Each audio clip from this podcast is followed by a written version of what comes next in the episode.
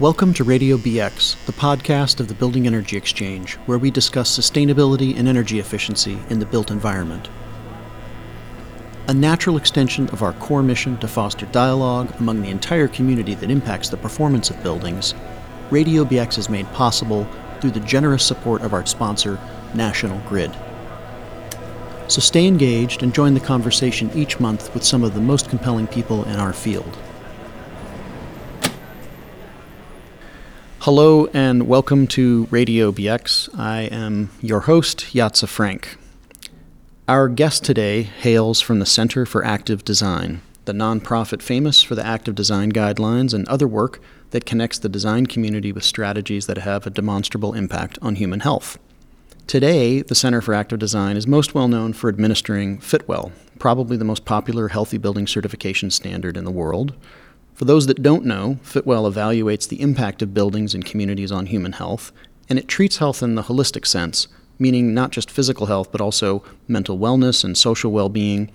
And the focus is on the health of the whole community, not just the occupants of the building in question.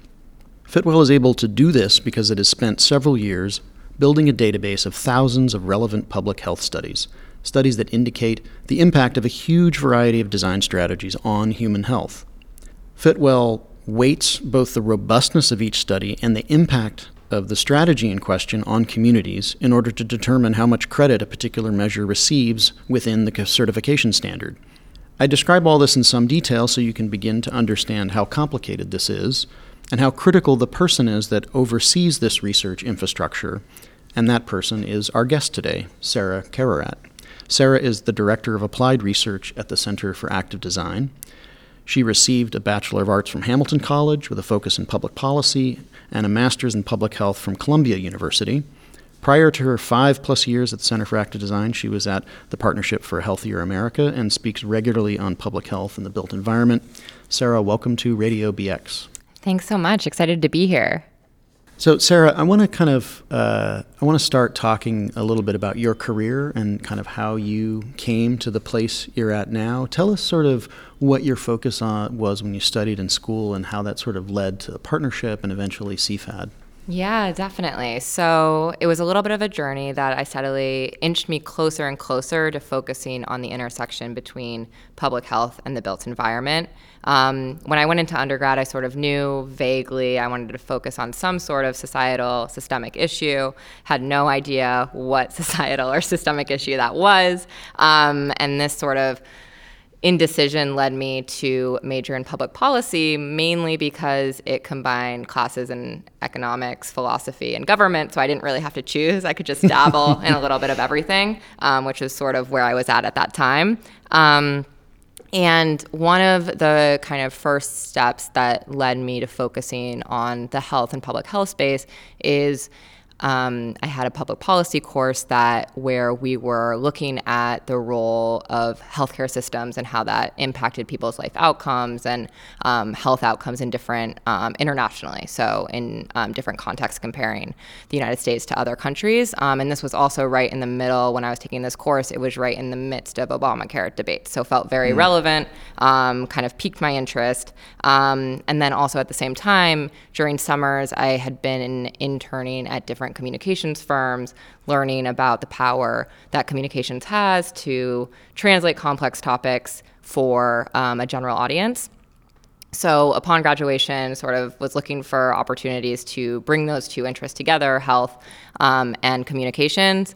Landed a job at the Partnership for a Healthier America, and that was where I first learned about the Center for Active Design. Um, so, Partnership for a Healthier America was an organization that was really focused on taking, um, working with the private sector to create partnerships that um, were designed to fight childhood obesity, which was the main focus um, at that time of um, the of the organization. Partnered with the Obama administration to really make that happen. And one of our partners happened to be the Center for Active Design. I remember learning about the organization and um, being, it was kind of like something clicked. I was realizing, okay, like a lot of what we talk about at the Partnership for Healthier America was about, um, you know, food deserts and um, how the location of grocery stores is so important, but seeing sort of how the Center for Active Design had brought all of that together through the active design guidelines into one standard, that was really compelling to me. Um, and ultimately, it led me to decide to go to public health school realized I wanted to be not just communicating about these issues, but also understanding the research behind them and understanding a little bit more about um, how certain interventions within the built environment could really have a measurable impact. So, led me to graduate school, and from there, I was really during that time was really focused on the role that the built environment played within public health and that led me to CFAD. And I was lucky enough to um, land a fellowship with the Center for Active Design and have been there ever since. So that's sort of the, the initial story. That's great. And it, how would you describe your role currently at, at the center? Yeah, so I think my role um, is really focused on taking the public health research and translating that into the solutions that are found not only in Fitwel, but then also um, in our thought leadership work to kind of drive the conversation forward and really be thinking critically about how not only the Fitwel standard, but also other efforts can be um, designed in a way to really push, move the needle forward, incremental change, um, and also um, one thing that I really love about my my role is a lot of it is just having conversations with different stakeholders. Um, so, working with stakeholders not only from the research community and the academic side of things, but then also those who are actually implementing these um, these measures throughout the built environment. So, I think that's something that CFAD does really well um, in being sort of in the middle of that conversation. One of the things that's sort of really interesting about the position that the center sits in, and, and, and, of, and of course yourself sit in is that the the public health community and the built built industry, the built environment industries, the, is very you know both very diverse in terms of the backgrounds of the people um, that might be in different roles that you have to engage with, um, and both really have their own language. And so, what what do you think? What's the sort of hardest thing about translating between the sort of public health research side of your brain and you know the the building industry, which composes everyone from architects to facility managers and sort of everyone in between? Yeah, that's a really great question. I would say the hardest piece is really figuring out the right way to say something um, and the language to use because everyone might be talking about the same element, but be saying it in a slightly different or more nuanced way. Um, and I would also say is finding a way to specifically with public health research a lot of times it will the the studies that we're looking at might be context specific. So how we can take something that is is uh, been proven in one context and figure out a way to um, see how it could be applied in a in a different context. So um, for example um, we don't work in schools, but there's a lot of research around um, kind of daylighting it within um, school environments and how that uh, improves productivity and also um, can enhance outcomes, focus, all of those elements. Um, but how can we kind of translate those findings um, into how they should be implemented within a residential or a um, workplace environment and add that to not disregard those findings because they are still important, just um, kind of translate them in a way that is meaningful. Yeah. It occurs to me that, you know, you mentioning translated between schools and homes and offices, and now our homes are our offices. And so, to what extent has COVID led you to have to like well what, is, what does daylighting mean now for the home if you're going to spend all day there at a desk? Have you have you had to kind of grapple with that at all? Exactly. I think a lot of what we've been thinking about at the center recently has been um, what is the kind of future of the workplace and how it has that shift um, kind of impacted how we're using spaces? And i think one of the kind of pieces that's come through is there needs to be a level of flexibility in how we um, occupy our spaces and therefore the standards that that are set for these spaces because people are using them in different ways and we're continuing to learn. I mean, with daylighting, we know that um, with there are different needs when you're working versus when you're at home and relaxing. You want different styles of of lighting. So kind of figuring out, and I don't know if we have the answer to this yet, but figuring out the uh, right way to to implement that and provide more flexibility. I think that's really one of the conclusions that we've come to is these spaces need to be designed in a way that the occupants can have the power to um, mold the space in the way that they need to. So all of this research that we're talking about, you know, as I described, is sort of the foundation of Fitwel. And I wonder, like, what are some examples of research within the standard that is sort of surprising to lay people, like things that might not be intuitive to the rest of us? Yeah, definitely. So, I mean, since coming on with CFAD, I feel like I've even learned a ton. I think that a lot of times the built environment is viewed solely from sort of the physical health standpoint, but the center does a great job of um, taking into account the social health, the mental health, and the physical health. Um, and one area that really surprised me initially was learning I've learned so much about indoor air quality. Um, it's an area that I knew about in school and sort of looked at lightly, but we've really delved into the ins and outs, understanding the engineering systems and um, the the different sides of it from an energy savings and health impact perspective, um, and discovering the role that IAQ has on mental health. I think um, has been really really surprising to me um, and something that I know when we share with our users, they're like, wow, I've never thought about the role that indoor air quality would have on anxiety or stress or depression. But um, the kind of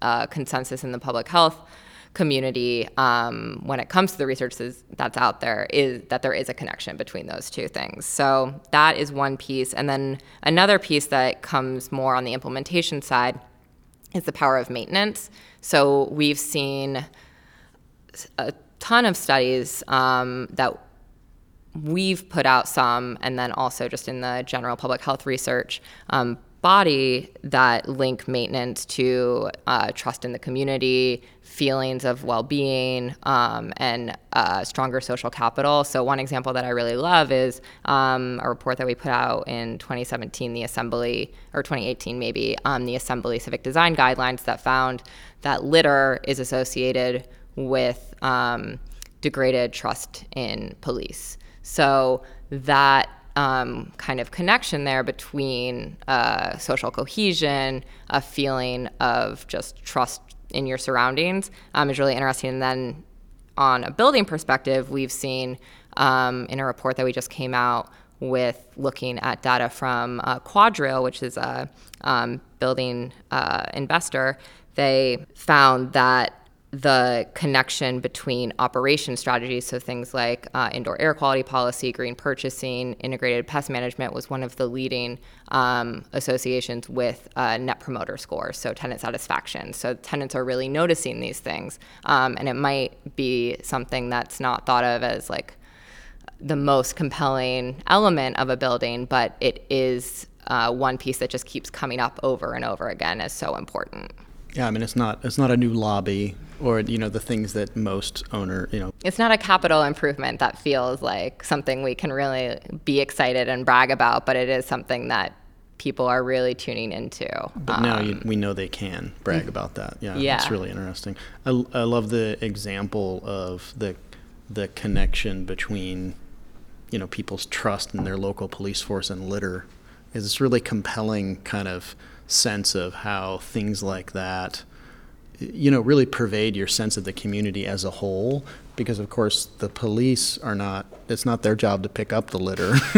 But yeah. it reflect you know it, it just it, you get this sense do people do, do, the people running the show care about this place that exactly I live in? exactly like that there's an investment in the community and sort of police are this proxy almost for that that level of investment.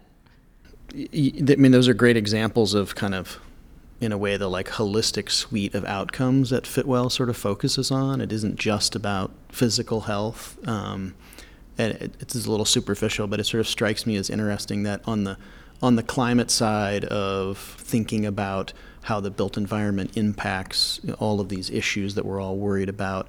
Um, on the climate side, physical risk has been the thing that the community has been most easily able to understand. Like, my building is here and the water will be there as well. and so this is a conflict and a risk for my asset.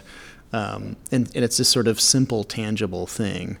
Um, and the physical health portion is also the part that feels tangible to people and easy to understand and is kind of like the their how they get their foot in the door and it's all of these other things with broad, broad impacts that are just much harder for us to um, kind of understand how they impact mental health, how they in- impact social well being.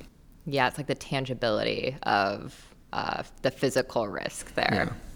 Yeah. One thing I, I, think it would be good for the audience to understand is maybe how Fitwel is sort of different. Um, you know, a lot of people in our industry, you know, understand um, certification systems like LEED, who have always had some element of, of health embedded in in, um, in in some of the credits. Indoor air quality that you mentioned being sort of one of them.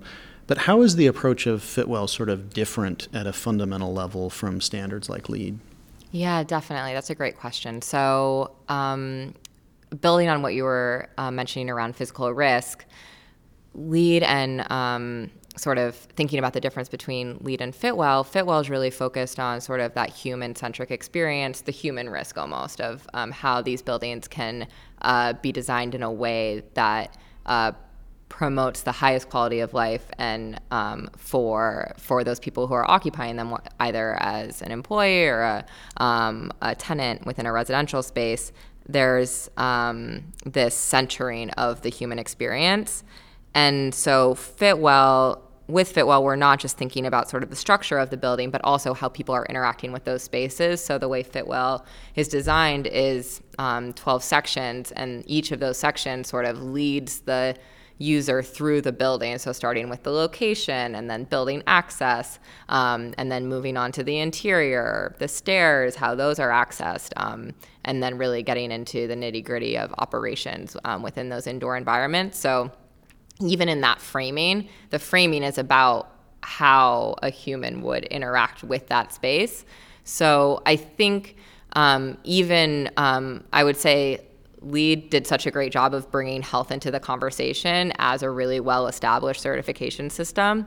And we've just been able to build on sort of that, that entry point, um, thinking not only about um, sort of the elements where the physical aspects um, intersect with the health outcomes. So things like indoor air quality, where it is a little bit like there's the energy piece and then also the um, uh, IAQ VOC um, emissions um, piece that are that uh, have a more natural relationship, I would say, um, and bring it bring it past that to think about um, elements that might not have that um, climate change lens. So things like emergency preparedness which I guess isn't a great example because it does have uh, alignment with um, climate change because flood risk, but um, uh, thinking about just that overarching concept of how a human uses the space.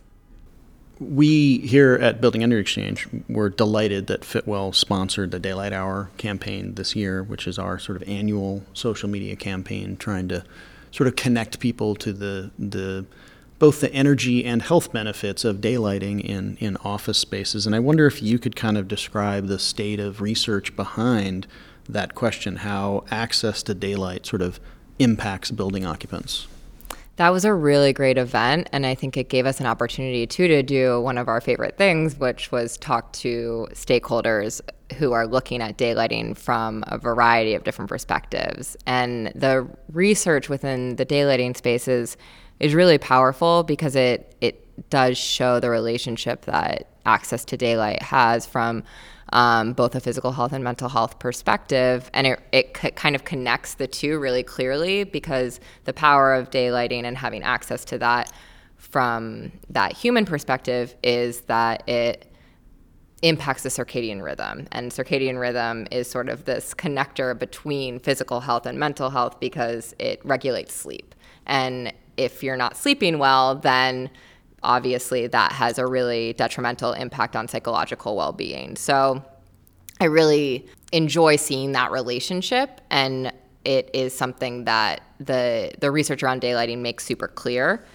And there's really interesting research around how daylighting can even impact healthcare recovery within healthcare settings. So there are studies that have compared and contrasted patients who have access to daylight within their rooms while they're um, in in a healthcare setting versus those who don't, and the recovery time is significantly different. And that kind of level of impact is is just really profound. And the one another really inter- interesting thing about daylighting is there are so many things to take into consideration when it comes to implementation. So as we talked about in the daylighting session over here at Building Energy Exchange is that it's not the same across the board because obviously even thinking about north facing windows versus south facing windows versus east west that's a big consideration the height of the building the surroundings it's one of the more complex mm. areas of of building um, design and it is also one that has a direct impact on energy as well so it's this kind of convener of all of these different areas that you really need a variety of perspectives to to handle well. We know from a public health perspective it's important.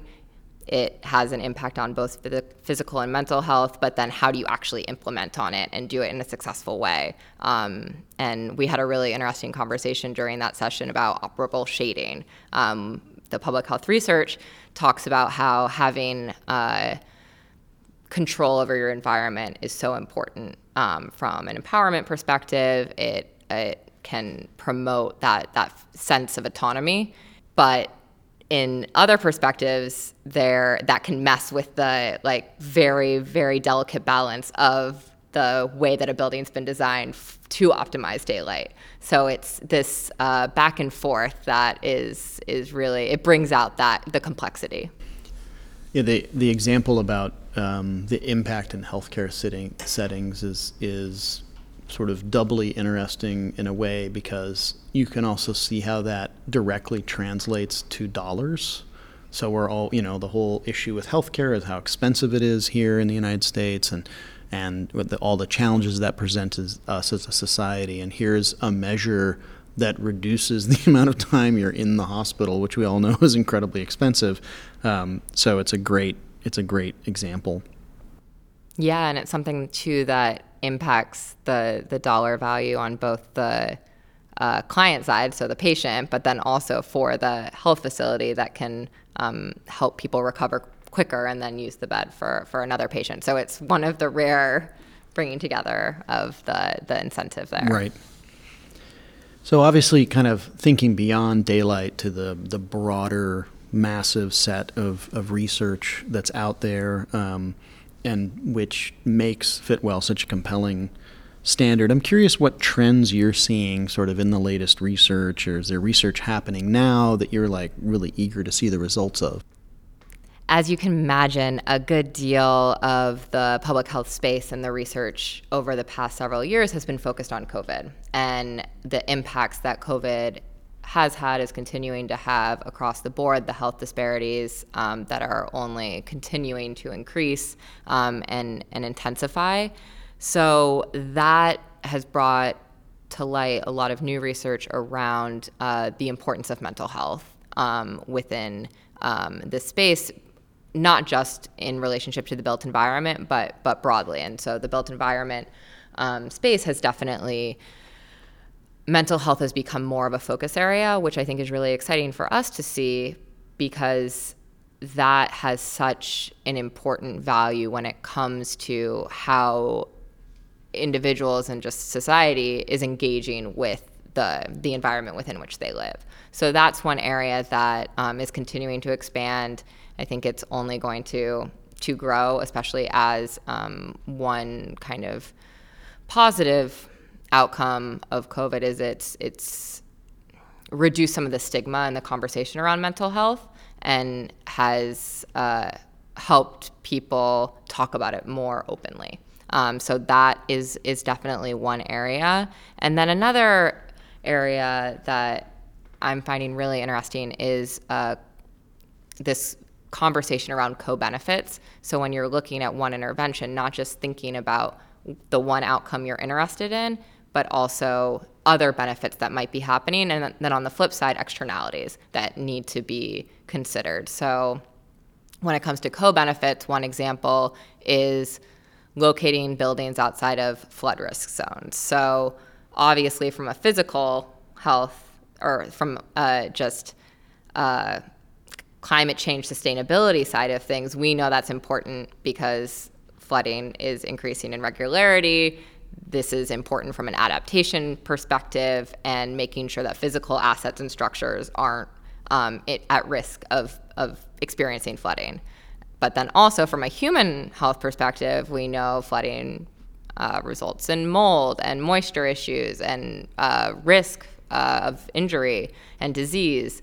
So thinking through how these two kind of sectors that oftentimes haven't been communicating as much as they can can really team up and address these issues in a more holistic way, and then um, to address how we design and operate the built environment in a more strategic a strategic approach. So that's that's another area that I'm finding really interesting, and I think um, as the research around resilience continues to evolve, continues to uh, strengthen, that conversation is only going to become even more rich.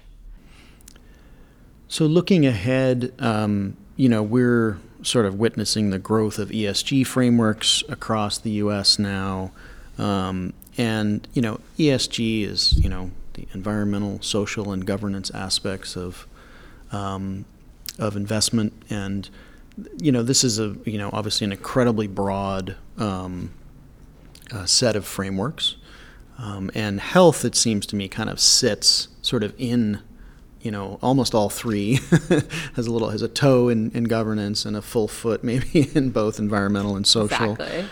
Um, and I think most people understand pretty quickly that you're talking about environmental impacts and risk. Um, that you know things like carbon emissions, um, we can measure them, then we can reduce them. It's sort of simple and tangible. But then you know, coming back to some of these subjects that are a little bit harder for people to grasp, when it comes to subjects that sort of reside like on a spectrum rather than having an absolute value like human health, like mental, you know, one's mental wellness, it's harder for people to sort of conceptualize how we measure the impact of these things. And I'm curious how you feel public health research can help us kind of convert what we know about that into sort of action oriented frameworks like ESG reporting. So, one thing that Fitwel, I think, does really well in this realm is every strategy that's found within the standard is tied to specific health impact categories that were originally established by the CDC, who and uh, the General Services Administration, who originally created the standard in its original form. So, each of those, each strategy has a point value associated with it based on the impact and uh, the strength of the evidence uh, that's out there tying that intervention to these seven health impact categories, which range from everything to from increasing physical activity to promoting occupant safety. And so that the valuation there does a good job of translating the uh, kind of an abstract concept of health into a more quantifiable and tangible number, which definitely when it comes to ESG is really valuable because it can help projects and portfolios really understand where their impact is on a broader perspective. And the other area that I think is really valuable and is continuing to to grow is this ability to use standards like Fitwel to benchmark and better understand how your space or your portfolio of buildings is is performing against a concrete set of elements and see that change over time and understand okay this we really want to be doing a better job to impact mental health. Right now we're at sort of 60% of what we could be doing. How can we get to that 80% number? And again i think when it comes to ESG, being able to assign sort of that hard value is is really important. Then the last thing I'll say on this is health is is contextual. So every community has a different set of concerns, has a different set of needs and I think, I mean, COVID has definitely brought that out, but just across the board, we sort of understand that it's more contextual than uh, carbon emissions. Carbon emissions, we know across the board, we should be emitting less. Yeah. So, one thing that we found to be really valuable is uh, using occupant surveys. So, things like a tenant satisfaction survey that can dig into what the specific population that that building or portfolio of buildings is is reaching, what they need, and what uh, is going to resonate most. One example of sort of how we've we've done this is we worked with our partner QuadReal out of Canada, and they had a portfolio of buildings. They wanted to understand uh, how what they were doing with Fitwel was impacting their outcomes when it came to tenant satisfaction. So we were able to benchmark 60 of their properties, pair that with uh, tenant satisfaction data that they had pulled from that same 60, those same 60 properties, and see where the associations were as far as what what strategies were having the the strongest impact on the on the tenant satisfaction outcomes. So that is an approach that we want to continue to replicate, continue to uh, push the sector in that direction because that's where we really see this opportunity to bring together health and that financial material um, risk piece. Uh, there is a connection. We want to continue to show that connection, and this is sort of how we see that happening. That's great. I mean, it, it sounds like it's a great platform for basically turning these things that are on a spectrum into metrics, and, and the benchmarking is a great example of, of, um, of, of that being applied within a portfolio. And then you could imagine multiple portfolios doing that and comparing them with each other, and how much, how much rich data there would be in that. Because um, then you'd have you know, QuadReal and someone else that have similar buildings in the same place that are getting different numbers for these different things, and you could begin to uh, really have a rich database of information um, that would inform everyone's kind of decision making um, and improve, you know, outcomes for, for everyone everyone involved. This has been great. What is next uh, for Sara this year? What are you What are you looking forward to um, in the next few months? You know, we we got a dog a few months ago, so that's been taking up a lot of our time. Lots of time in the park. It's finally cool yep. in New York City, yep. so taking advantage of that is definitely on my on my goals for the rest of the summer. Mental wellness. exactly. Sounds like you're practicing what you preach. I try. Sara, this has been great. Thank you so much for uh, joining us at Radio BE-Ex. Yeah, thank you so much for having me.